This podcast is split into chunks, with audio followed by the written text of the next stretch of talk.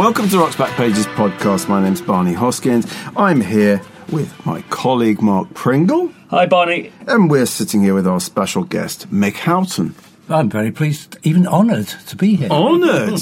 well, we're honoured to have you here. Thanks for coming in. You're here. I'm clutching to my bosom a copy of your new book, Fried and Justified, and I'll take a deep breath before attempting the subtitle. Hits, myths, breakups, and breakdowns in the record business, 1978 to 1998. This is published by Faber. It is your riveting memoir of working in the industry, both as a journalist. We've had you on Rock's Back Pages for a good number of years, probably 15 plus years, but also, and more notably, I guess, as a publicist, a PR. I, you know, you have some difficulties with some of these terms. Press So, officer. what do you what do you what do you say that you used to do and still do? I prefer publicist. Publicist. and I think that's because I'm really into movies and it's kind of more Hollywood. Yeah. Press officer sounds like you work for the gas board. And you've never worked for the gas board yet. no, no, no, no. But you have done publicity for some fairly kind of interesting characters over the years. And I'm thinking everyone from obviously Echo and the Bunnymen, but also it's like Sun Ra. Yeah. Sun Ra, the KLF, probably most famously, you were sort of privy to all that madness. I first met you, I'm guessing, early 80s. And we actually went up to Liverpool. I was doing a story on Echo and the Bunnymen. My memory is that Bill Drummond was at the wheel and drove you and I up to Liverpool. Yeah, my, I mean, my memory is we took the train, but at the same time, there was a point when I refused to drive anywhere with Bill Drummond because he was the worst driver. He had a truck, he had a truck, and he would just have conversations with the person sitting behind you, take his hands yes, off the wheel. vaguely. I remember him If- sort of if- turning around. You know, he would turn the car, vehicle around in the middle of a motorway, stuff like that. Yeah. And, uh, um, I mean, good old Anton Corbijn once refused to come back with him. I, I think we had to, he, he came back on the train rather than drive back with Bill because he just thought he's the worst driver I've ever been with. Really, really. Well, I think Anton did the cover shot for that issue of NME. And what I actually remember is being in a fairly desperate state when we got to the hotel. I think I. I think I asked you, Mick, my memory is we were checking in whether you knew anywhere I could score a certain substance. And you said no.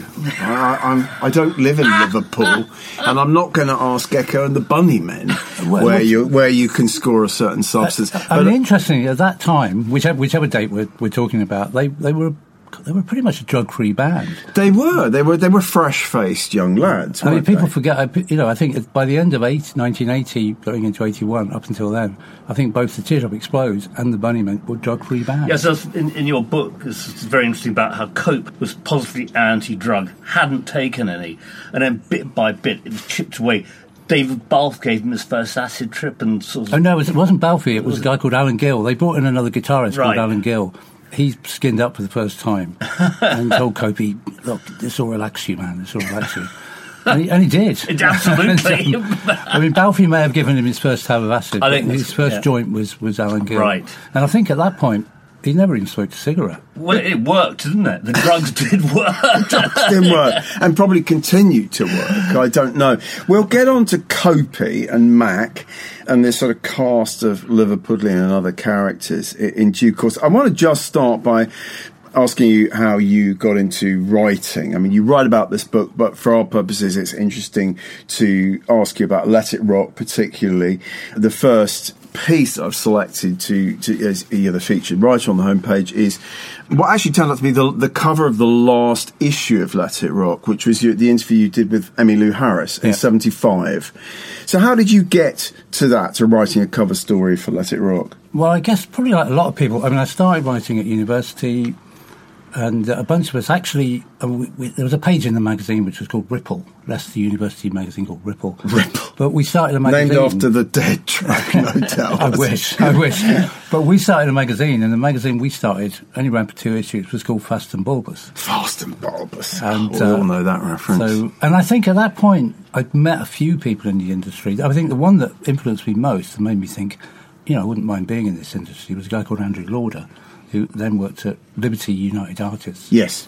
That was just one of those things, you know. I began writing it was largely because I was obsessed with music. I think I knew a lot. I knew a lot about music. Don't think I was a particularly good writer, but you kind of learn on the job. But after I'd left uni, Let It Rock. I think I think I think the first issue I wrote for might have been the fourth or fifth issue. Okay. Mm-hmm. And I'd just seen it on the shelves, and I thought this is the magazine I'd like to write for. And I sent some stuff into lovely man called Dave Laing, Yeah. who was the editor, and he commissioned me to write a feature about Tim Buckley, which I got paid 25 quid for. So that was your first piece. That was my first- that was 73, your first- first piece was, a, was a, quite a long feature on Tim Buckley. Yeah. And you got paid 25 Got quid. 20, paid 25 quid. I didn't write this feature as long again until that Emmylou Harris piece, yeah. which happened to be my first cover story and the last issue of the magazine. Yeah. I don't know that those two things are significant. But I had seen Emmylou on that. as She played, I think, the New Victoria Yeah. Theatre. Was it? Was it that trip? It, it was that trip. and James Burton was playing, and it was that amazing yeah. hot band. yeah. And I, I still remember that being a, just an Um, astonishing it was- it was. The, the following year, seeing Bonnie Raitt at the New Victorian as the crowd were kind of embracing her, she said, "Emmylou told me it'd be like this." That's nice. There were some good shows at I was going to say, it's, theatre. it's a really forgotten venue. Yes. I, I remember seeing Willie Nelson there. Oh, that must be And, good. Good, great place Uh, to see him. And I think Kris Kristofferson might have been supporting him. No, Okay. Billy, sorry, Billy Swan was supporting Billy Swan. Willie Nelson. I saw John Martyn. I saw a bunch of shows. I thought I saw Rufus with, with Chaka Khan there. I mean, it was it was, and I, I, I it is weird. I have good memories of pretty much Yeah. every show I saw at the New Victoria, and Emmylou was wonderful. What was Let It Rock like? I mean, because I think you talk about you were you were in awe of obviously like Charlie Gillett, and there were a number of writers there. Yeah, I mean, Uh, to be honest, well, I found John it- Pidgeon. You'll, you'll yeah, John? Pidgeon was Yeah. there. I mean, when I first went there, and, and they had these regular monthly meetings, I was just totally intimidated by all of them. Yeah. You, know, you had Charlie Gillett, you had Karl Dallas. Yes. I think Pidgeon, Dave Laing, Mike Flood Page, Phil Hardy. I felt a little bit excluded from that clique because they Yeah. they'd all been at Sussex University and they'd all That's they all right. knew each other. But also, the, the magazine was very much geared towards. I guess a lot of it. I think a lot of it was inspired by Charlie's book. So mm-hmm. there was a lot of stuff Sound about fifties rock, and- sound Yeah. of the city, Yeah. lots of fifties rock and roll. That was sort of the aesthetic in a way, Yeah. wasn't it? So, and, and in a way, the stuff I wanted to write about, I would sit there and say, "Well, we should be doing a feature on the Byrds," and they just look at me, you know, Witheringly. witheringly. Well, Did I they thought it- think that that was for sort of zigzag and I- those there sorts was of? kind of, yeah. I- I Yeah. mean, They were quite snobbish. They- they I, were, they I were. felt there was a They snobbery, at, at, which I, I mean, a healthy snobbery I- at I- Let It Rock. It also had a slightly kind of academic bent. A lot of the writing had a very sort of academic vibe about it. And I was very much a zigzag reader at the time. I bought Let It Rock. I bought Cream as well, C R E A M, which Yes, is the other the of British of, one. of the three. Yeah. And I found Let It Rock slightly intimidating back in the day. No, that- it, they- it was, and they were, and it, it was. I found it too academic. I mean, Zigzag was much more, I think, a magazine for fans. Yeah. for music I I think that's right. Yeah. Let It Rock was more than just a mag for fans, wasn't it? I think maybe that's why I like the fact that it it would have a piece about Led Zeppelin, for example, or David Bowie, Mm-hmm. but then it would have a kind of a long feature about doo wop Yeah. or or Rick Nelson, or, Didn't and Pete, Pete Wingfield wrote for it as well. Pete Wingfield Yeah. definitely wrote for it. He had a soul column, in Yeah. fact. So before uh, 18 with a Bullet, Yeah. It had some great. I mean, Clive James wrote for Let It Rock. Yeah. Clive James wrote exactly. In fact, he wrote a brilliant piece about Sandy Denny in uh, in Let It Rock. Did he? Yeah. Why don't we have that on Rock's back pages? Why don't we have Clive James on Rock It, this, Pages? this is a conversation for another day. but so you you wrote for quite a few years. You wrote also for for Sound and for Circus. Yeah. So you wrote probably for you know a total of what six seven years straight before I gue- I- going into publicity. I guess it was Or, uh, from. less. I mean, probably 73, 74 to 78. yeah. But the thing is, even though I, I, I did write for Sounds, I mean, and I used to envy the people that all the guys that were on the staff at, at the four music weeklies. But there was a surprising amount of work out there. You know, you, there was all sorts of odd things you could do, whether it was story of pop part works, and I mean, it did loads of Yeah. stuff for Dave Laing and Phil Hardy's Encyclopedia. Country music magazines, mm-hmm. beat, good old beat instrumental. you know. Beat instrumental, Beat even. Yeah, it was a real kind of that was a real sort of hangover from the sixties. Yeah, I mean, I interviewed Steely Dan for Beat Instrumental. Did you? And my, and my memory is that it was a really good interview because I'd heard they were really difficult, and we just got on. But of course, I don't have the piece. I've never been able to find the piece mm-hmm. anywhere, and I might find it one day and find out it was a terrible interview. in my mind, I was I was the person that actually got you know got on well with with Steely Dan. What, was that 74 when they first when they it, came it over? was when they came over. Yeah. and did, And you saw them, I saw them there. Yeah, me yeah, too. yeah. Me too. Yeah. I mean, it was a fantastic time, and if you were a music journalist, and I wasn't a kind of major important journalist, but the fact that I wrote for all these people meant that I don't think there was any gig I didn't get to go to, get tickets for. I don't think there was any records that I couldn't Mm. get my hands Yeah. on. It, it was just so open. It was so laissez-faire, really. Yeah, yeah. And so there's no, you know, whether it's Neil Young's Tonight Tonight tour, you know, Little Feat, mm. the famous Little Feat at the Rainbow. Mm. You know, you just get you just ring up and get tickets. I mean, by the end with me when I was doing PR stuff, you know, you'd be lucky to have ten tickets to, to, to share out To distribute, you know. right. Whereas for you know, it was just so yeah. So and Steely Dan was fantastic. I went Yeah. to the wrong night because there's a bootleg of the other night, which is so much better than the night I went to. Let's skip forward to you're at Warner's, and essentially they acquire the Sire label from Seymour Stein. That becomes absorbed into Yeah. Warner's, and and you fairly rapidly get assigned these amazing New York bands who, Well, yeah, I mean, who've that's- that's- changed yeah. the sound of music. That's- that's the the Ramones reason- and Talking yeah. Heads most famous. That's the only reason I ended up becoming a PR really is because I'd gone to WEA because they'd sacked their house writer. Major labels had in-house writers, mm-hmm. yeah. And they sacked the guy because he'd been you know nicking stuff from the boardroom and selling off gold discs and stuff like that. Always, always one of those. so, um, so they Nick need. Kent, was it? No, Nick, Nick was a frequent visitor to WEA in those. Well, please put two Probably was. We are really introducing Mr. Kent here. I, I, th- I think every day, and he would always walk out with armfuls of records straight Yeah. straight down to Cheapo Cheapo. Yeah. is I saw him do the it road. many times. But, um, Anyway. which was yeah. So I was there as, as the in-house writer, and I was only going to be there for a month. And it was in that month that Sire switched from Phonogram to Warner's, and I mean the shock for me in a way was that even even within the press office, nobody knew anything about Sire Records, and most of the guys in you know in, in promotions and stuff like that and sales. They didn't. They'd never heard of the Ramones or Talking Heads. So I guess I was going. Hmm. You know, fuck me, you've got the Ramones, you've got Talking Heads. Hmm. Yeah. I mean, my boss at Warner's at that time was Moira Bellas, Who I knew. and who you knew, Yeah. and uh, and I think she just recognised that. Well, I was obvious. I was just into these bands, and said, "Look, why don't you stay on, carry on doing the writing the biogs and press releases, but you can look after Sire." Mm-hmm. I mean, the reason I was I wasn't reticent because it was so exciting because I knew there was a new Ramones album, I knew Talking Heads' second album was coming out, Mm. was that I genuinely didn't think I was cut out to be a publicist because I was the antithesis of what publicists are about. I mean, I wasn't, you know, I was quiet, I mumbled.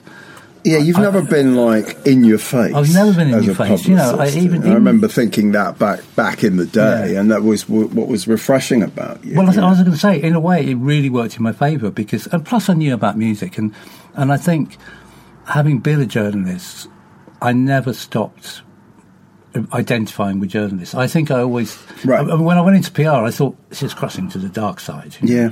I, and I had a real stigma about it for a long time, really, because I wanted to. Be, I, I really wanted to be a journalist. But the irony is that I become a publicist. I'm working at Warner Brothers, and all these bands that I, I'd never got the opportunity to write about, like the Ramones, like Talking Heads. Suddenly, I was I was looking after them, yeah, and you kind of realise that it's such a different process to be a journalist and to be, you know, involved behind the scenes, if you like, in a band. And it still didn't, you know, diminish the stigma I had. But you you knew you were part of something. You knew mm-hmm. you knew you were involved.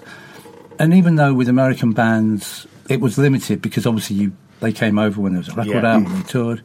But at least in those days, certainly with both those bands, you know, the tradition that when you did a feature, you spent two, three days on the road with them.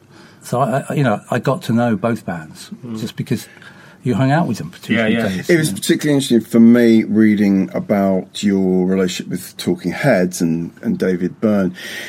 Because sort of earlier than I experienced this. So when I interviewed them in, I think it was probably '83, it was already it was it was very clearly two camps at that point. But what I learned from your, I remember I remember interviewing David Byrne after a show in Maryland, and then going to a different dressing room, quite a long way from David's dressing room, and Tina and Chris sitting there together, not being really rude about Byrne, but just but rolling their eyes and saying, "Yeah, well, Oh, we've David, got, we've this, got, David, we've got some we've of got that." we've got interviews on the site where long before they Yeah. actually broke up. Yeah. where They've been quite Ti- snide They about have been snarling about him. Right. I mean, really, really, Yeah. really rude about him. Yeah. It's extraordinary they actually lost. I mean, the fact is, she had this resentment, justifiable. That he asked her to re-audition when the band got signed. Yeah. you know, um, and I don't think she ever quite got over that. No. I mean, that's that's in the book. She Yeah. to- she Yeah. told me that. And Yes, you um, do mention that she had to audition again. Even even yes. now, when pe- people people when they read the book say, "Is that true?" Yeah, yeah, yeah. And and I, I, thought- so I thought, God, is it true? Yeah, I remember her telling me. But it's it's funny that I think it wasn't till I think when I first got involved with them, which was 1980, the riff didn't really. It was only I guess the riff was only just beginning then, Mm-hmm. and it wasn't till after. I think after Fear of Music, I think when you could tell that was that the we got one interview on the site where she's really bitchy about Eno and David Byrne. Yeah. As the two of them Yeah. became best buddies to the exclusion of the rest Oh of the yeah, band. she's, got, she's saying things like, "Oh, they're starting to dress alike, they're starting Yes. to look alike." you Yeah, know. yeah, yeah. And then I think when what was the album after? The other was Remain in Light. Remain in Light. Mm. That that was when the first pressing of the album actually didn't credit any of the anybody other than Byrne and Eno. really? Yeah, Wow. and that, and, and and that it was a mistake, and, and I think, um, but Mm. No, she doesn't play bass much on that album. It's mostly Yeah. Busta But- Jones. isn't? Absolutely. Busta But that's when that's when she's it really started to come Yeah. out in print. I think there's a piece with Paul Rambali that uh, Mm-hmm. NME did, which was the first interview I did where she talked about all this stuff. And, Okay. and basically it was kind of like, yes, David Byrne might have written the lyrics, but Mm. all these songs are the result of a collaborative effort on the group's part. Yeah, yeah. And it wasn't just her, and even even Chris, who was sweet as pie, was Mm. chiming in at that point, and, and Jerry Harrison, who I was very interested that, that, that I really hadn't become aware of Sire Records as a label until those bands emerged. And reading your book's fascinating that actually the, the label goes Much way further back, back, before yeah. that. And also that Seymour Stein's a classic sort of New York record man of a certain sort of description. But he comes over here, you take him, you, the two of you go around and see see loads of bands around Yeah. England, which is just not something one would imagine. Yeah, I mean, I think Seymour was the first great character that I met. Right. And and when I met Seymour, this was like this is what this is what record company Yes. people are supposed to be like. Yes. You know, whereas all the people at Warner's by that time, kind of outside of the press office anyway, they, you know, the mar- marketing people were starting to come in. Yeah. And the promo people were very old school. I mean, the promo people would hear a Talking Heads record and say, you know, this is jungle music. You know, this guy, this guy sounds like he's being strangled and probably Yeah. should be Yeah, yeah. stuff like that. um, I mean, I, I remember them being apoplectic when they first heard pop groups Beyond Good and Evil. Yeah. You know, they, they, Oh, it was God. just like this. What is they were just appalled. Mm. Yeah. And then and then there was a video. I don't know if you remember. There was a video for it, which was basically completely black, ex- except for them occasionally appearing carrying a torch. and and the TV promo guy was saying, "We'll never get this shit on television. What a, what a waste of money." you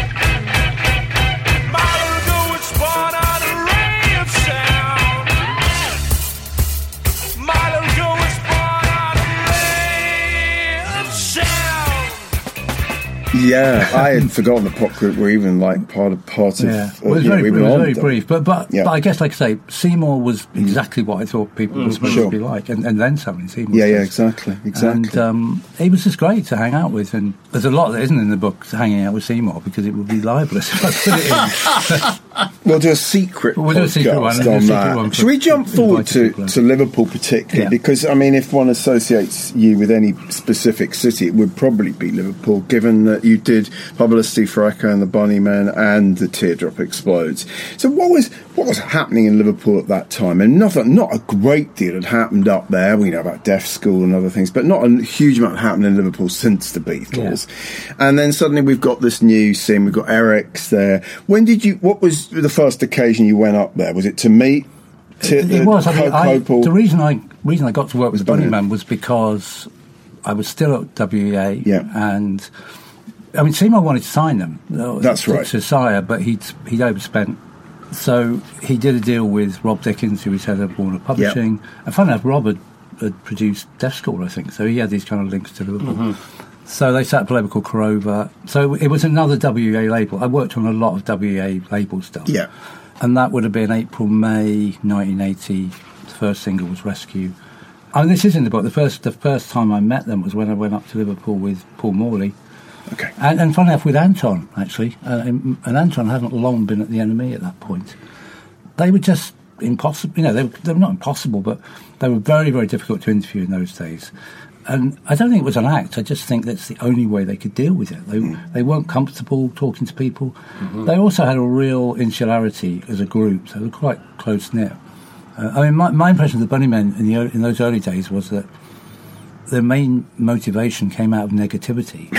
Everything, everything was about what they didn't want to do. You know. Typical Scousers. Well, I mean, because I, I remember all of those gonna say- bands. I'm not going to agree with that. Yes, uh, all those bands used to used to sort of speak in slogans. If you read the, the early interviews, they, they, they, they tend to come out like they've been thinking what to say. I mean, that's like hmm. Pete Wylie coining rockism. Yeah. you know, as a, as a phrase. Yes. and that that's kind of what you're describing. Yeah, and, so- and at that point, before Mac became this kind of Mac the Mouth character, I think he would definitely be thinking, "What am I going to say that Right. makes me sound intelligent?" Yeah. and so he would say something, and Will would immediately say, "What he just said is complete bollocks." Yeah. because um, Will was the kind of earthy, down to the Yeah. soul of the band kind of character. But I think the thing is that it, it sort of it kind of worked, and I think for a while that was their reputation. I think they they they had quite a legendary reputation for being one of the most difficult bands to interview. I have to say, I found them quite friendly. I don't know But I whether I'm was a little misremembering. Bit, I think it's a little bit later. It kind of changed. I mean, once Crocodiles came out, which was the album, and once I think that got brilliant reviews, and and I think once they started to become a, a better live band, Mm. which had a lot to do with around that time, sort of September, October that Mm. year, was when they they de- developed the whole camo look. They had Yeah. the, the whole kind of apocalypse now stage sets, and that I think that enabled them to grow because they were quite they were quite shy in a way. I mean, they they they, they weren't. That comfortable being on stage, but I think they could hide behind the camo and the smoke and the and the netting and stuff like that. So I think I first met them in May, I mean, by, probably by the time you met them, certainly within five or six months, they become much more comfortable about what they were doing. So mm. I think I think they became friendlier. Mm. Um, but th- th- this also brought you into contact with Bill Drummond. Yeah. and that was to be a lasting sort of Yeah. friendship and relationship. Well. Bill, Bill obviously Bill managed the Bunnymen. I mean, Yeah. it wasn't this wasn't the reason why, but I mean, I left Warner's about three or four months after I'd, I'd started working with the Bunnymen Mm-hmm. to set up on my own. And Bill was not only managing Bunnymen, but he was managing the Teardrops. Right. So he asked me if I'd look after the Teardrops as well. So when I left as an independent, uh, I think that first month I had Bunnymen were touring, Teardrops debut album, Talking Heads album. I mean, it, it was a, it was. As I tend to say to people, they say, "Well, what advice do you give to people that want to be a become a publicist?" I say, "Just work on stuff that isn't shit, basically." Because, Yeah. Because so I started off with a really good roster. It had all disappeared about two years later, but uh, it started well. You know. Yeah, yeah, yeah. Why didn't Echo and the Bunnymen become like the, the biggest band in the planet? I always sort of think. Well, I, I think I reviewed maybe October, and I reviewed Porcupine. I really liked Heaven Up Here, and I remember thinking there were sort of parallels with U2, in the sense that there was this kind of very dramatic, anthemic kind of rock thing Which that you- was a which slight you, which- reaction. Which, U2 stole from the Bunnymen. Well, so I- there I- you go. So, so in a way, it's a slightly, it's an interesting thing to look at. Why did U2 become the biggest band in the world, and why did the Bunnymen get left behind? I think, I, you know, I think, and this is actually true of not almost not everybody I work with, but almost all the people I work with. They were all classic underachievers, or under, underachievers insofar as they achieved things to a level that they wanted to achieve. Yeah. And, and, and, and you know, the Bunnymen. I mean, I think there's something about Liverpool as well that it. People just don't want to leave home. People, they, Liverpool, you know, all those fans, they all still live in Liverpool Mm. Don't get bigger than your boots. don't get bigger than your boots in right. a way. And they Didn't stop the Beatles. Though. No, they didn't stop the Beatles. no. that's, that's exception. and then some. But they didn't want to do the work. They didn't like touring America. They wouldn't. You know, I think Rob Dickins was always trying to get Steve Lillywhite to produce them. They didn't. They, wanted to keep the sound that they had. Mm-hmm. But they, they kind of didn't do the things that you're supposed to do. They put, didn't put the, the hours in. Yeah. But also, to some extent, what made the Bunnymen was a lot of what Bill- Bill Drummond brought to, to them, which was to, to have these kind of wacky tours. And mm-hmm. I mean, one of the first things I got involved with in '81 was when they did a mystery gig. Yeah. And, and the mystery gig was going to be filmed, and it was going to be a feature film, and, and that was the story. So you had this completely unknown band that was that was going to, we're making a feature film Right. about this this. As it turns out, you know, I think it was shown at the ICA and somewhere in Liverpool, mm. but it didn't matter because I think Bill always kept pushing up the stakes, and and that that tour got them known, and and and you know, just just he he helped to create this myth around the Bunnymen, hmm. but equally, I think the myth almost meant that people in people in this country almost kept them to themselves, really. And I mean, they, they did things that made them the most interesting band in the country, but not things that were going to appeal to Americans. Mm-hmm. Mm-hmm. And so, you know, you, Yeah. and that's what you two did. They, Mick, we have to talk about a certain review of a certain album. If we move from Mac the Mouth to to Julian World Shut Your Mouth Cope, um, let me just read. This. I know what's coming. I never un- I never understood why World Shut Your Mouth was so slated in the press. Nothing I'd handled before had got such a mauling. It was such an about turn by the entire rock press that the savagery of the NME review really pissed me off. When I read this last week, I felt slightly guilty and unclean because um, we both know who wrote that. But, but the thing is, and, obviously, I haven't named you, and part of the reason I That's very sweet part of the reason I didn't, Well, you're naming- we're gonna name I'm me naming you now. I'm naming you. You're, you were that person. But part of the reason I didn't name you was because Julian made such a thing of it In his book? In his book, in fact, there's a cast of characters for Repossessed, and you're one of the cast of characters purely so he could say, you know, he could just have, Sure. You know, have a, have a go at you for that. I mean, to read what you wrote, and obviously to read what Julian wrote a few few years ago, it was I was quite shocked because to me it was just. I mean, we were all giving bad reviews to all sorts of Yeah. albums. It was just another not very favourable review. So to learn all that time later that it just it it, it had had this kind of impact I, well, I think was quite yeah. odd. I mean, it pissed me. I think it pissed me off because, by and large, I didn't get pissed off about bad reviews. It was kind of like mm. you, you just took it on the chin. Yeah. But I think because I was really close to Julian, and he was going through quite he was going through quite a difficult time. Sure, sure. And I don't know, it's just an interesting time. And I do remember ringing up Neil Spencer and Neil Neil giving it the old. We have to respect our, our writers and what they say. Even Barney Hoskin. even, even Barney Hoskyns. And then, of course, although it was a couple of years later, I'm thinking, so yeah. So what about Mark Sinker's review of U2 then that you pulled? You know, oh. because because it wasn't a good review, and you, Oh, you had to get. never U2 heard of that cover. one before. Well, that's true. Interesting. Um, Interesting. So you kind of knew that that went on, and, hmm. and I, I was just pissed off. Yeah, no, and, I and, told- and I think I was pissed off because Julian was a really close friend. He was he was going through a trouble period, and but he was really gracious about it. He was just like, well, you know, it's kind of uh, what they've always wanted to say about me. kind uh,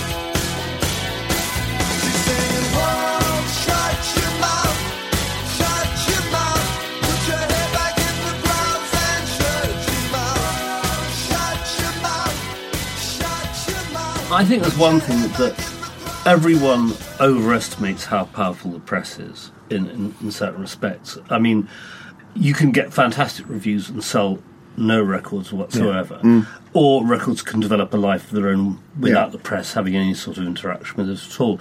I mean, I think people read the music press not to get recommendations as to what to buy, but actually to, for the pleasure of reading this kind of writing about this kind of subject. I mean, do you think there's a correlation between uh, good reviews and, uh, and good sales? Not now, sure. Not now, but I think then, you know, I think then, um, be, because the, the, the, the music weeklies, particularly NME, Melody Maker, and Sounds, you know, you, if you if you looked after the sort of groups I looked after, mm-hmm. on one level, you could have done the job just by working through those mm. three papers mm-hmm. because because they, the- you know, as you know, they were weekly papers. They were all selling Yeah. two hundred thousand there thereabouts and more, and in a way, the way you saw how a group progressed was was through the music press. Mm. Yeah, I mean, Bill, Bill Drummond writes a really funny introduction to the book about how when we first met, his, his, his thinking was, what do we need a, a press officer for? What do you actually do? Hmm. Because all you do is you, you mail the singles to the poor music papers, you get your uh. singles of the week. And, and so, I, hmm. I, I'd agree with what you say. Is you see the way a band progresses through the music press. I think that's a different thing from the music press resulting in sales No, no, specifically. Um, and I think you're absolutely right. I think that's one of the reasons why people enjoy follow bands through the music press uh, and, and mm. and want to read this interview, then the following interview, Yeah. and so on and so forth. Mm, mm. But, it, Um, but it did. But it did correlate to sales because record companies didn't know how to break those bands unless they could get them on the radio. So the the, the press did help, and, and, and even then, not not to the extent it did a few years later. If you had that sort of press, it would get you into the lower reaches of the chart. It could get you into the top 40, which means you could get top of the pops. You had more influence at radio. So, with the sort of the groups I've worked with, press came first. And, and- yeah. I do want to make it clear that I, I wasn't, uh, I didn't hate Teardrop Explodes, uh, for example, um, and I didn't have anything against you. I just genuinely didn't think it was a particularly great record, and I subsequently became much more interested in him, and I think he's become one of the most interesting figures Yeah. to emerge from rock music in, Yeah. in the UK. I mean, extraordinary writer. He'd already written that amazing NME guide to sort of The Tales from the Ethic, yeah. garage punk, ass, you know, the, the, the nuggets. I, I think that was, I think that was the thing that was amazing pissed, that piece. pissed me off most because that was about three months before. It was. So that, and I think. and So I knew he knew his stuff, and I was re- I knew he was a really cool guy, and I, that that has only been reinforced by stuff I've read by him since. I mean, the Krautrock sampler Mm-hmm. book was incredible, and there've been remarkable records, and Yeah. you write very well about those. So I'm delighted that I mean I don't know you know how happy Julian Cope is today. I hope he's really happy because he's done some amazing Yeah. work, and he will he will be remembered as one of the great eccentrics. Yeah. I think. But, but oddly enough, I, th- I think his entire career was he was not loath, but he, he, he, had, he had as much criticism as he did praise. Mm. I mean, throughout throughout the whole career, I think so. For me, you know, you know when. You know, there was that interesting period when he wrote Head On, Yeah. and then he wrote Repossessed. Krautrock Sampler, Krautrock Repossessed, yeah. culminating in the Modern Antiquarian. When, which is what I say in the book, there's a point around the mid '90s when I think people were taking him more seriously as a writer mm-hmm. than as a musician. I think that's probably right. And, but but for me, I I just hated the fact that Julian was perceived as this rock nutter. Yeah. as Sounds always used to call people Yeah. rock. And sort of acid casualty, Yeah, acid yeah, casualty. yeah, because, yeah. because he was so much more than that. And and I think when I thought when Modern Antiquarian came out, Hmm. finally, sort of finally, he's kind of venerated. But again, it's in the book. We get the cover of the Sunday Times, and he's on the cover. He's dressed like Molly Parkin, you know. But th- and this is Julian. He invited he invited that Right. sort of criticism Yeah. because he wanted to keep in touch with what he would call his dickhead factor. Yeah. So whatever Julian did that was meant to be taken seriously, he'd do something at the same time Hmm. to, to make him, you know, he play up, he play the fool. The- the- I admire the fact that he, he's been his own man, Yeah. really, throughout this. You know, maybe not the very first teardrops. Talking about someone being their own man, let's just finish this by talking briefly about Bill Drummond and Yeah. the KLF and everything you experienced with them, because he's certainly, you know, intellectually and, and always else one of the most impressive people to emerge from the UK. And the KLF were extraordinary, and they seemed to almost be like the death of rock and roll in a way, weren't they? They were trying to, in some senses, Yeah. destroying pop culture. Well, well, I think partly having having become such a major part of pop culture. When, when you think in '91, when they when they were the biggest selling singles act in Britain, Yeah. the fact that they wanted to destroy themselves, if you like. Yes. You know. But the only thing I should say here is it wasn't just Bill. I mean, the, the thing about the KLF is that it, it was such an equal partnership in every respect with between with Bill Drummond and Jimmy Cauty. Yes. And, and sometimes, and I think it's because of the music press, really, because Bill was known. I mean, even as a manager of Echo and the Bunnymen in particular, people knew who Bill Yes. Drummond Yes. was. Yeah. And you didn't actually know who many managers were. No, that's you? right. You know, you, there was McLaren and obvious people like that. But everyone knew who Bill Drummond Mm-hmm. was. So, so I think he's often perceived as the senior partner in, the, in, in, that, re- in Yeah. that relationship. And then to some extent, you know, he, he probably did the lion's share of of interviews. And we all know this. There's, in every band, there's somebody Yeah. that ta- that The mouth. on- there's the mouth. There's the mouth. and, and everyone's fine with it for a while. Then after, then, Yeah. then, then Any band they with more than one it. mouth in it, you, it usually implodes, It doesn't does, But, it does. but uh, just so, But so, so yeah, but yeah. among the the many sort of hair raising tales of, of the KLF, of course, the, the story of the dead sheep. and the Brit Awards. That's probably the most dramatic moment in the book, in a way. The dead sheep that they, the carcass that they dump outside Yeah. of the Dorchester or something. I mean, how that was? It sounds like it was quite a tricky thing for It, you. well, it was tricky. I mean, we with. had we had a really close relationship. I mean, there wasn't much that they did where I wasn't privy to it. Yeah. You know, and, you know, and and and the dead sheep incident was the full story is that they their original plan was that they had this dead sheep because they were going to chop it up, cut it up on stage at the Brit Awards And spray the front few rows with blood, hurl yes. blood over the audience, which I genuinely thought you cannot do this. you really, you really cannot do this. you know. So I did tip off the press. Ironically, I think it was it was the Daily Star. You know, and it was I think it was the Star of the Sun because you could get those kind of stories in the in the pop pages. But it did the trick because the BBC took them backstage and said, "You can't, you cannot do this." Right. Instead, so instead, Bill produced the machine gun. machine gun, and actual machine gun, as you point out. And that, but that was interesting in itself. And somebody asked me this the other day. So, were they going to do that anyway? And and then I thought, "Hmm, gee, maybe they were because I remembered at the run through, at the run through at Hammersmith, and this might have been before I'd stopped them chucking the blood over everybody.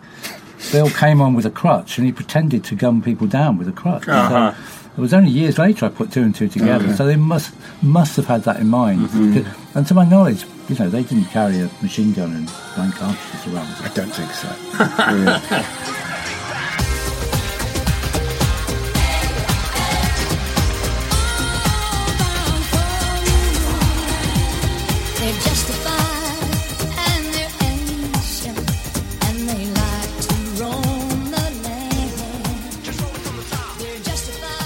Well, look, Yeah, to, to you know, to read stories like this and more, you need to buy Mick's Book Fried and Justified. You'll get the references in that title. Cope meets Drummond, two men we've just been talking about. As I said earlier, the subtitle is Hits, Myths, Breakups and Breakdowns in the Record Business from 78 to 98. Thanks so much for coming Thank in you. and talking to us about your book and your career. And as we always say, please stick around because we're now just going to talk about what is new on Rock's Back Pages. Mark.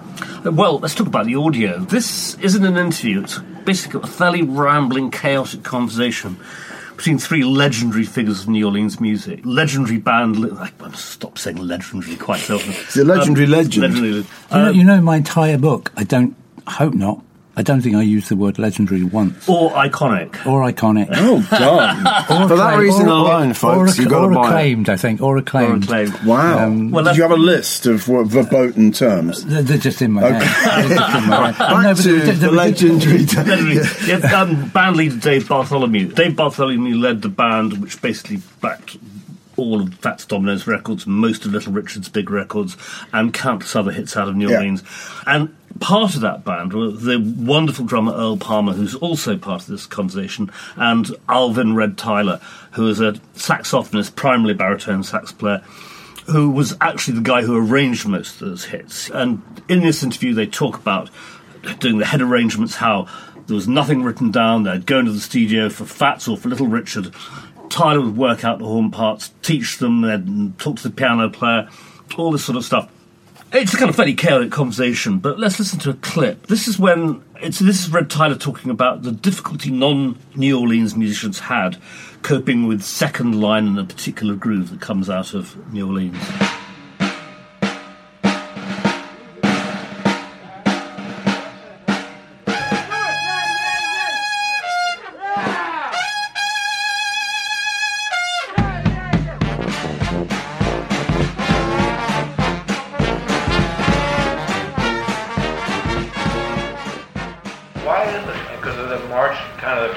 Think it has something to do that subconsciously, whether you play it or not, you hear that. You hear that that, that second line feeling. People in New Orleans. Even when you're playing straight ahead jazz, you, you, you hear everybody locks in on, on a certain kind of a feeling.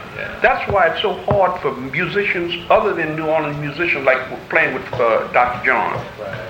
You take a, a like Ronnie Cuber, a saxophone player, but he had not a clue.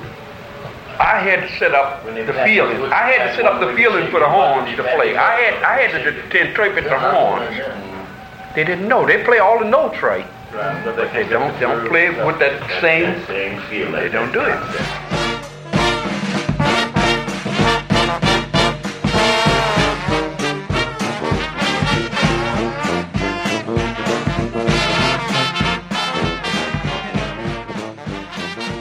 I actually saw Dr. John at, at, at Ronnie Scott's with Red Tyler, Red Tyler and, playing. and, and Ronnie Cuber. Oh, great. Uh, uh, so, so, What uh, year would oh, that I have can't. I can't remember. Okay. Anyway, this is it's a great interview. They talk about. I think I didn't know is that the B side of Sam Cooke's very first secular single, released under the name of Dale Cook, was written by Red Tyler. Was that lovable? Uh, forever, I think. Oh, Forever, okay. They talk about the bad luck of Smiley Lewis, who they all say should have been as big a star as Fats Domino. That he'd write a song, he'd cut it, it wouldn't do much. Two years later, someone else, two cases, Right. Fats Domino himself and Elvis Presley would take one of his records and make a huge hit out Mm. of them. Talk about Earl Palmer going to Los Angeles. A whole bunch of them were going to go to Los Angeles. Earl was the only one who made it. They'd even been saving money out of their paychecks from studio to afford to spend a month finding work in Los Angeles. Oh, I see. So, because at that point they'd had real problems with the local musicians' union, which they talk about extensively in this very difficult musicians' union, and also that the fact is that the New Orleans music scene was in a state of some collapse at that point. Yeah. talk about getting sacked for playing bebop between sessions on a li- live gig.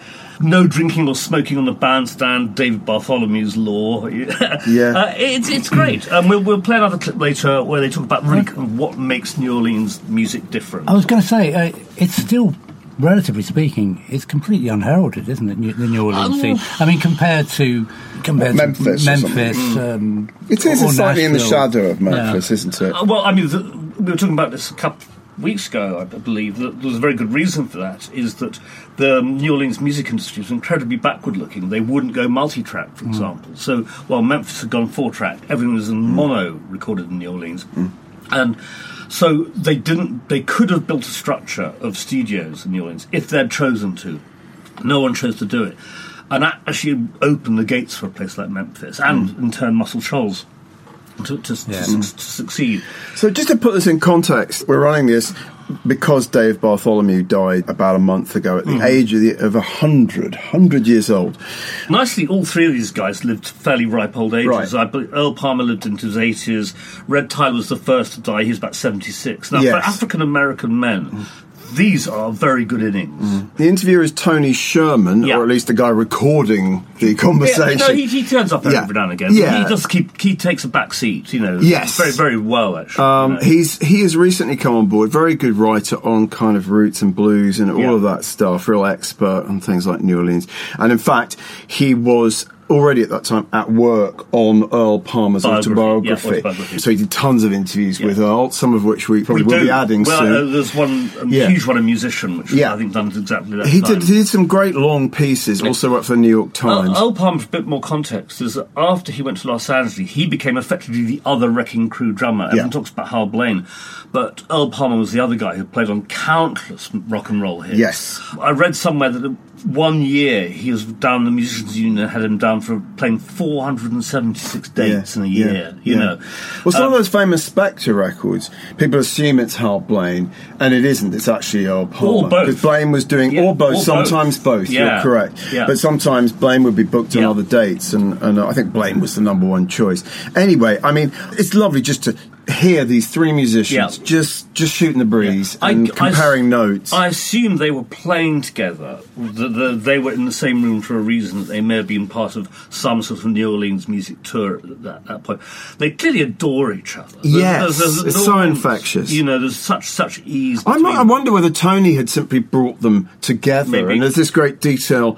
I think that am I right? Because actually, Tony Tony sent me a little email about this, and he said that Dave was wearing his Rock and Roll Hall of Fame special jacket, which apparently he did on, on occasions like that. So I don't know what it had medals or something on it. So that was a nice detail to imagine Dave sitting there, the grand old man of, of New Orleans Yeah. jazz and R and B. Yeah. Really, I mean, But extraordinary. that's the other thing; they were all jazz players Jazz too. players, exactly. That- that They'd play R and B at the Dewdrop Inn, and then in another club they'd Yeah. be playing bebop. And they were all, you know, very sophisticated musicians. You know, there's this artificial idea that a lot of us have that you either you're either one thing or the other. Yeah. Yeah. And in African American music, you often get a huge crossover. Yeah, exactly. So, Mark, why don't you tell us about some of the pieces that you have put into the library this week? Just a few things. There's, um, there's an interview, Alan Smith interviewing Jeannie C. Riley, the Harper Valley PTA woman, for the NME in '68, and he's kind of trying to get her southern accent. I like wild music, and to give you an example, you give me the Beatles' "Hey Jude" and "Revolution," and it's revolution for me, which is actually a pretty fabulous thing to say. That's pretty far out. My only regret it wasn't Revolution number nine for her. That would have yeah, I was secretly hoping that's what Jeannie meant. Yeah. Geoffrey Cannon, an unpublished review of Joni Mitchell at the Isle of Wight in 70. The Guardian did publish his overall report on the festival, which we have on the site, but they didn't publish this extensive live review. And it's, it's really good because the gig really starts badly. She is very nervous. The crowd have just been seeing some, some, some blues rock act or hmm. something, and suddenly this woman coming out singing these small songs. And he says, Then she began Woodstock, a painfully stupid choice of song. She asked the audience to join in the chorus. A few people join in, raggedly out of sympathy for her, and from no true feeling. The words are not well enough known to be sung by a crowd in chorus. And we are not Stardust or Golden, and the reference to the Woodstock Festival was at that point a fake. Joni lost the timing of the song again and again, her voice straining and discordant.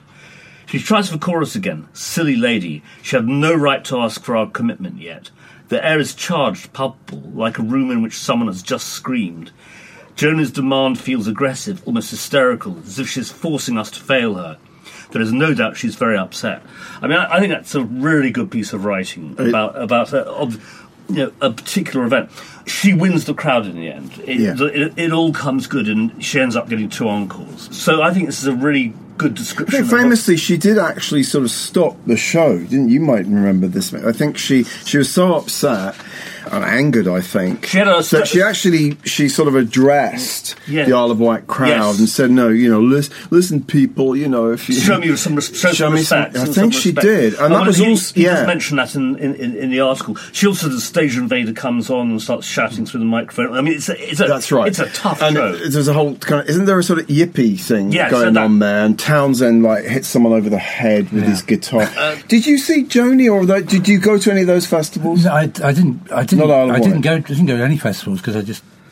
I couldn't. I just didn't like large gatherings of people. But um, which is a bit of a drawback in my. I don't think Joni did really either. But, to be no, she, no. I, I saw her in '68. First time she came over. Did you? Festival when, Hall? when she did this thing called Festival of Contemporary Song, Yes. which was Fairport Convention with Sandy Denny. It was the first time I saw Sandy Denny. Wow. Jackson C. Frank. Yeah. Joni Mitchell opened. No, the Johnstons opened. Joni Mitchell came on second, and I think Al Stewart closed it. And that it was wow, And uh, that's, that's some. That's crazy. Was it Joe Boyd brought her Joe over Boyd, for Joe, this? Joe Boyd brought her over, Yeah. and I think that's why Fairport recorded Joni Her Mitchell's songs. songs. You were very into those sorts of singer-songwriters. I mean, you Yeah. mentioned Mm. in the book that you saw Tim Buckley twice in '72. Was that right? Something like saw that. him supp- once on it. I never remember which one is which. I saw him on his own at I think Queen Elizabeth Hall, Yeah. But he supported the Incredible String Band. Yeah. That was late 60s. yeah, Yeah, Yeah. no, that's, that's, I mean, Because it's, Danny Thompson's when Danny yeah. Thompson played bass. I, I mean, yeah. you know, you're a bit a little older than both of us, and you actually were very lucky to see a lot of stuff that I think we'd have given our eye to. for. Yeah. I saw Tim Buckley way at the bottom of the bill at Knebworth in '74. Uh, I'd never heard of him, Adam. Yeah. Well, I had heard of him because I'd read about him in Zigzag, of course. Yeah, of but, course. but I'd actually heard him. And let it rock, po- And- and I- perhaps. we, Yes. we were going in. we were actually kind of in entering the grounds, and he was already on stage. And I've been startled by his hmm. voice. This extraordinary sort of. I think that was a sort of Sefronia period. it was a very Yeah, different yeah. Tim Buckley Yeah. to the one you would have seen. Yeah. The what? The Queen Elizabeth Hall or the Festival Well, it was, it was both, but I can't Both. remember which. Yeah, yeah, which, yeah, exactly.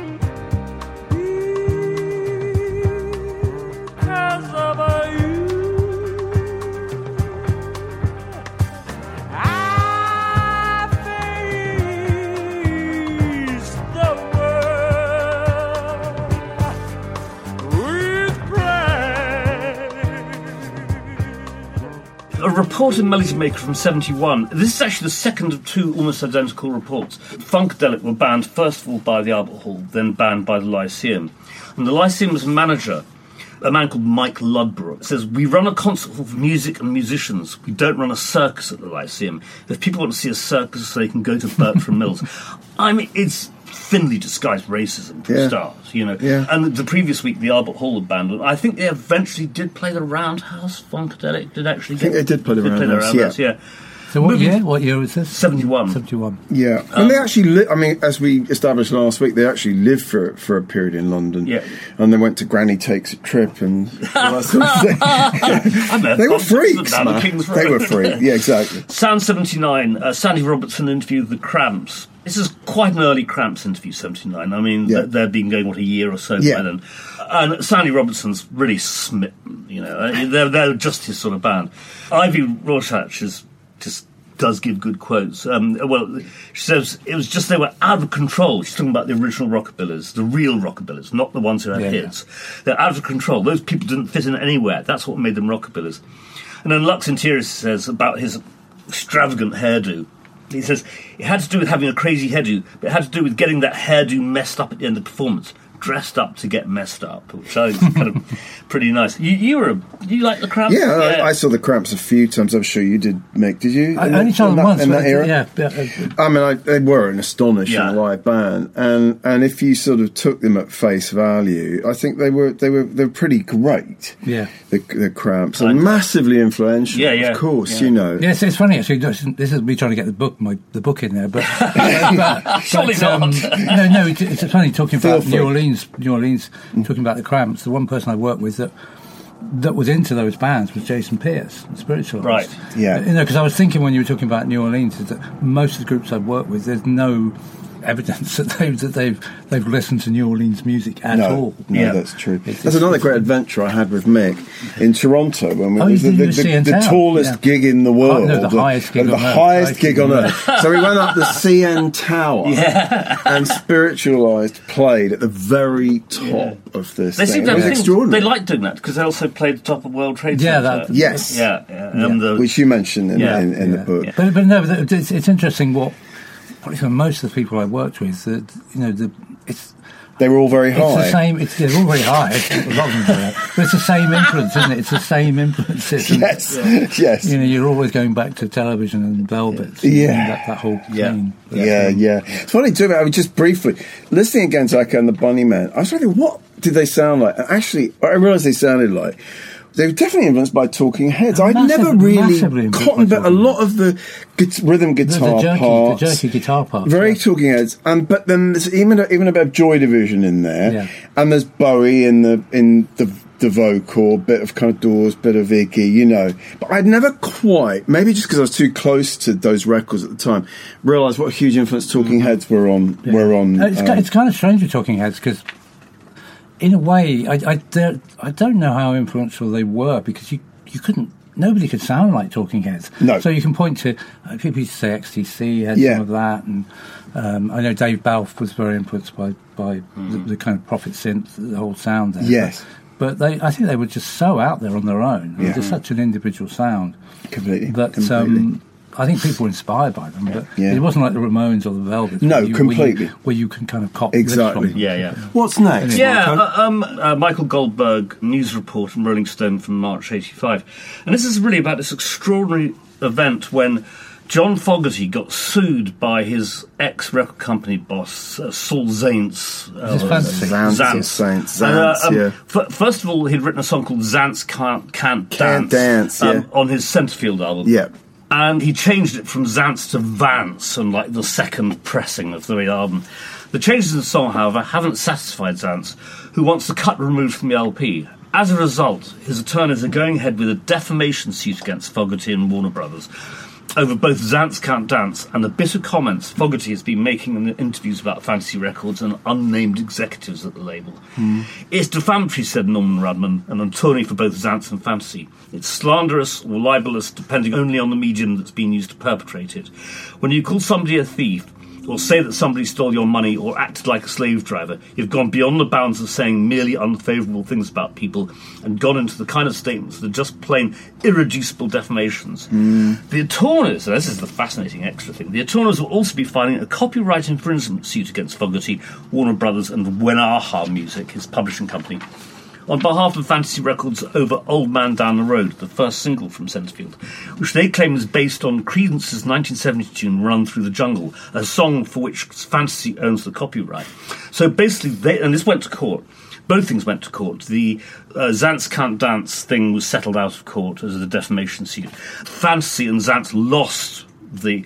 The, the idea that Fogerty had plagiarised himself is just palpably It's so of laughable, isn't it? ludicrous.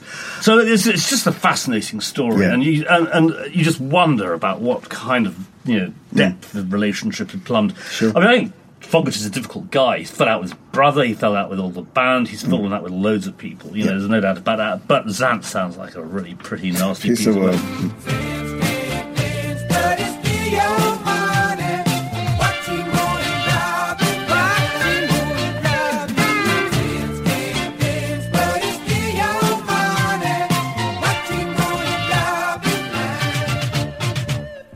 Melody Maker 91, Cliff Jones interview with Mark Hollis at Talk Talk. This is actually uh, around, it's actually about the recording and making of Laughing Stock, which is the, effectively Talk Talk's last album. He says, Mark says, um, I hate synths. I only use them to help make multi-textual music when we couldn't afford real musicians, i.e. the first half of the Talk Talk catalogue, to all intents and purposes. And then he, they, they talk about the torturous process of making this record. You know, first of all, he had set up a studio, no windows, completely in the dark, kind of liquid light on the walls, candles, incense. But then they would relentlessly work on the stuff. They'd take one snippet from one multi-track, glue it into the other multi-track, all kinds of stuff. It, it just sounds like a ghastly process, you know. and the engineer, whose name escapes me, who works on this, not to Tim Friese-Greene, but Yeah. the actual engineer, he seems kind of kind of you know, good-natured about it. Seems that basically for three months he didn't see, see the light of day, Right. Uh, and it was just full on. I, you get the feeling that Mark Hollis is slightly becoming unhinged. Excessive, there. yeah, for, for sure. Yeah. I, I just Um, picked up on C- uh, Cliff Jones, who I used to know really, really well. And, um, Okay. Was a great writer. And then, Yeah. obviously, he Then he became gay Became dad. gay dad. Well, he didn't become a gay dad. He formed a band called Gay Dad, to be clear. But, but, but- no, but the thing with Gay Dad is, um, Gay Dad were going for years and years and years before they actually made a record. Mm. I think the record came out in '98 because I, I was nominally doing their press for about six years before. Seriously? seriously, and there wasn't anything to do because they hadn't done anything. but I just have these mammoth conversations with Cliff, who'd be telling me. How, Well, how yeah. Gay Dad were we going to be a combination of Led Zeppelin and Fairport Convention, Liege & Lief, and then when the record comes out, it doesn't sound like that at all. No, no. I, I had the same experience because he used to come into the Mojo office, Mick, and wearing this incredibly smelly sheepskin coat. And he was such a character. We also Yeah. loved him. And he talked about this band, Gay Dad, and we just like, you know, it's never going to happen, isn't it? I So it never did happen. They would have won- won, it. But he was a very engaging Yeah. guy who, who I remain very fond of. And lastly, Rolling Stone 99, the first really major interview with Britney Spears Yeah. by Steven Daly. I remember when, you know, when this came out, because this is absolutely around the time of Hit Me Baby One More Time and that sort of stuff. It was when she did that video with her in schoolgirl uniform, but with her, her blouse tied up, sort of stuff. And, uh, and her mum's there. She's doing what's, what's her name? Is it Max Martin? Who's Max Martin Max was Martin the producer and writer. Yeah. yeah. And Britney's you know, right in the middle of this kind of maelstrom of actually kind of massive sudden stardom, you know. And she says things like, kids have low self-esteem, and then peer pressures come and they go into the wrong crowd. That's when all the bad stuff starts happening, drugs and stuff. Right. Well, you know, she came on to it herself, you know. so- Bad things did did inevitably start happening for for Britney. I Um, actually, kind of, I have to say, I really like some of those. Well, some of those bad records- things happened to us all, didn't they? Yeah. Some of those records are extraordinary, and this is by Steven Daly, Yeah. who was the original drummer in Orange Juice. And actually spoke to him the other day. He's come on board recently. We're delighted to have him. He moved to New York in in '89 and uh, wrote for Rolling Stone, Mm-hmm. and ended up writing for Vanity Fair. So he did extremely well. But I did want to mention the Britney connection. I do think those records are extraordinary, and I think Max Martin was some kind of pop genius. Did did you see the, the documentary about the Swedish kind of hit No, factory? I- that- I- I- I didn't. And there's a really interesting moment where when they first send Britney, the Disney Mm. girl. To, uh, to she worked at she was a mouseketeer. she was one of those Disney yeah, yeah, dancer yeah. singers and they sent her to Stockholm and they were just like there's no way this girl's got star appeal or anything I mean she just she's just you know and they gave her baby one more time and she just transformed into this extraordinary Yeah. sort of pop star, really, Yeah. before their very eyes, and they I knew lo- they were onto Yeah, something. I love that record. Yes, I mean, I fabulous. really, really love that record. And Oops, You know- I Did It Again, Oops, probably even better. You know, I'm not a pop listener, but when pop gets really good, it's just, I think, the best sound in the world. Mm. And, I, and I think, you, you know, the interesting about that, those records, you listen to now, they sound positively organic compared to stuff that's been made these days. Yeah. You know, there's no auto tune involved. It's Mm. all, it's you know, it's a, it's a much more real sounding Mm. voice. Now voices are so processed, Yeah. which I I struggle with as an old man. You know, but Mm. there we go. So you see, Mick, we don't just talk about Emmylou Harris and Echo and the Bunnymen here. Mm. We talk about Britney Spears. That's great. Good. As you should. As you There's, there's room for everyone at this at this table.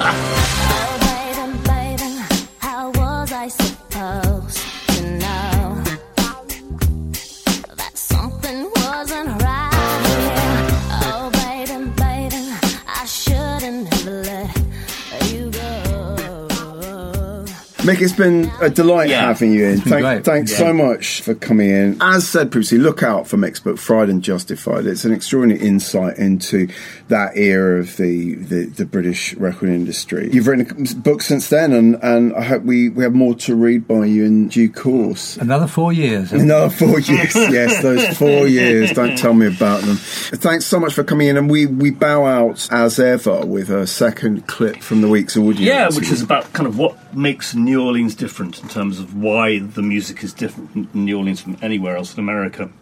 Great little clip, and uh, well, we'll see you next week. Bye. Bye. Bye.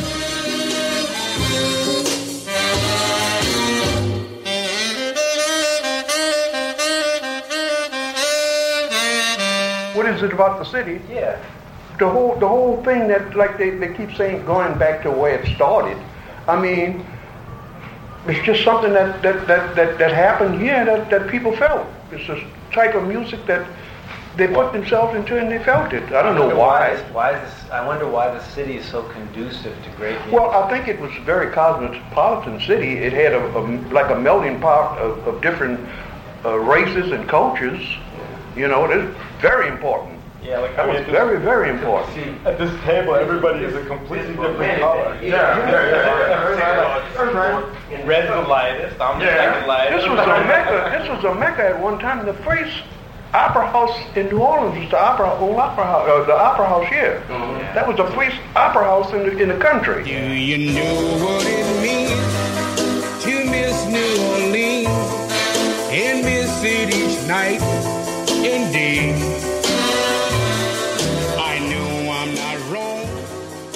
That was Red Tyler, Dave Bartholomew, and Earl Palmer in conversation with Tony Scherman in 1997, concluding this week's Rock's Backpages podcast. Many thanks to special guest Mick Houghton, whose new book Fried and Justified is published by Faber and available now. The hosts were Barney Hoskyns and Mark Pringle, and the producer was Jasper Murison Bowie. You can find thousands of articles, as well as hundreds of full length audio interviews, at rocksbackpages.com. Me, baby, one more time.